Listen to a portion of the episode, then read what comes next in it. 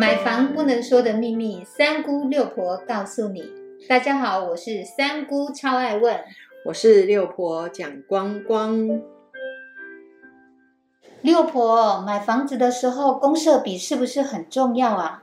我发现呢，每一栋大楼它的公设比呢都不太一样，有一些是三十，有一些是三十五，有一些是四十，好奇怪哦！政府为什么不统一公设比呢？其实这个问题哈，不是只有三姑觉得奇怪，其实这个是大部分买房子人的疑虑。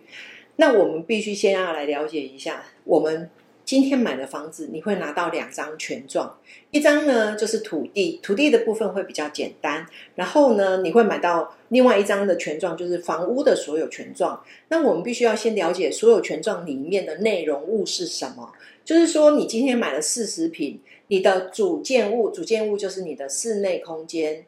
然后再加附属建物，附属建物就我们现在政府允许的部分，只能登记到阳台，以前的雨遮啊、什么平台这些都不能再登记了。所以在你的权状面积里面，你如果是这几年买的房子的话，你可以看到你的权状是非常的呃容易懂的部分。那当然第一个就是主建物，在附属建物，那另外一个就是公共设施的面积。那这个公共设施的面积有包含车位。的面积下去，可是呢，如果只是全幢面积，你没有买车位，你的呃公社的面积，事实上是由谁来定？就像刚刚我们三屋提的部分，为什么政府没有去做一个统一的规范？说啊，我们就是所有的呃那个公社比，我们就全部都把它定在三十五趴就好，那不是很好吗？那为什么有一些公社比是四十趴呢？那这个东西我们就。来说一下哦，哈，那第一个就是说，我们假设，好，我们现在假设什么公设比？为什么大家都没有办法懂？那我们先来了解公设比的内容物有什么？公设有什么？就是说，他今天要去把它算算成。公设比的时候，这个面积是怎么来的？那我们就想当然，就非常简单，就是你全部的可售面积减掉你的主建物面积，减掉你的附属建物面积，就是等于所有的总公设面积。那我们的全部的总公设面积，你必须再去先减掉他们预设的一个车位的总面积之后，然后再把其他的平数分配给。所有的区分所有权人，就是以后的住在里面的所有权人，哦，就区分所有权人，就代表是住户的意思。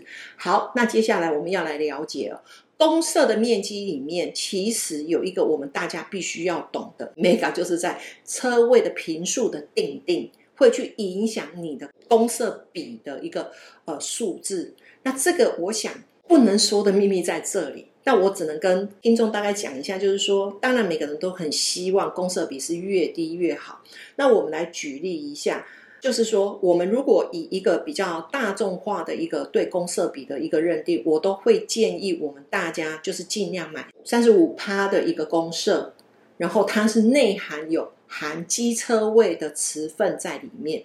那这样子的话，我们买起来的一个室内的平数，事实上跟你的认知就不会差太多。那你今天如果是四十趴，这个比较会出现在商业大楼。那其实，在讲这个之前，我们好像又要来了解哦。我们其实土地的部分有分住宅区跟商业区。那住宅区又分住一、住二、住三、住四、住五。那商业区又分商一、商二、商三、商四、商五。我们可以从这边看到，就是说。你的后面数字越大，比如说它是商三啊、商四啊、商五，那它的可见面积就会越多。那一样的住宅区也一样。我要跟各位报告，就是说，如果你今天我们来讲一个大家比较容易懂的，哦，既然我们今天是在 p a c k e 找到我们三姑六婆，那我很希望就是给大家一个比较容易懂的一个概念，就是说我们的公设比。住家的部分最好不要超过三十五趴含机车位，然后呢，超高的部分事实上又是另外一个话题，它有可能公设比会更高。我们又回来了解一下，如果你今天是呃了解到商业区的话，那我们今天你买办公室，我也建议大家的公设比不要超过四十八。那大家也许就会提出了，那六婆，但如果说呃它的那个车位的部分，到底持分多少的平数才是比较合理的？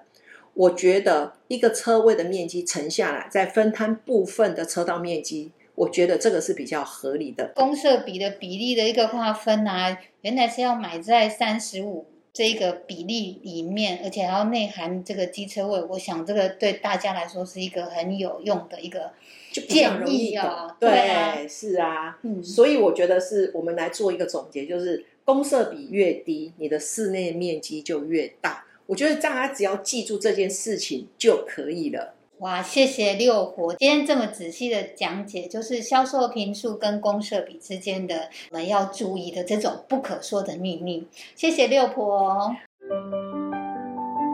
谢谢您的收听。如果你对收听的内容有不了解的地方，欢迎在下面留言，六婆讲光光将会为您解答哦。我们下回见，拜拜，拜拜。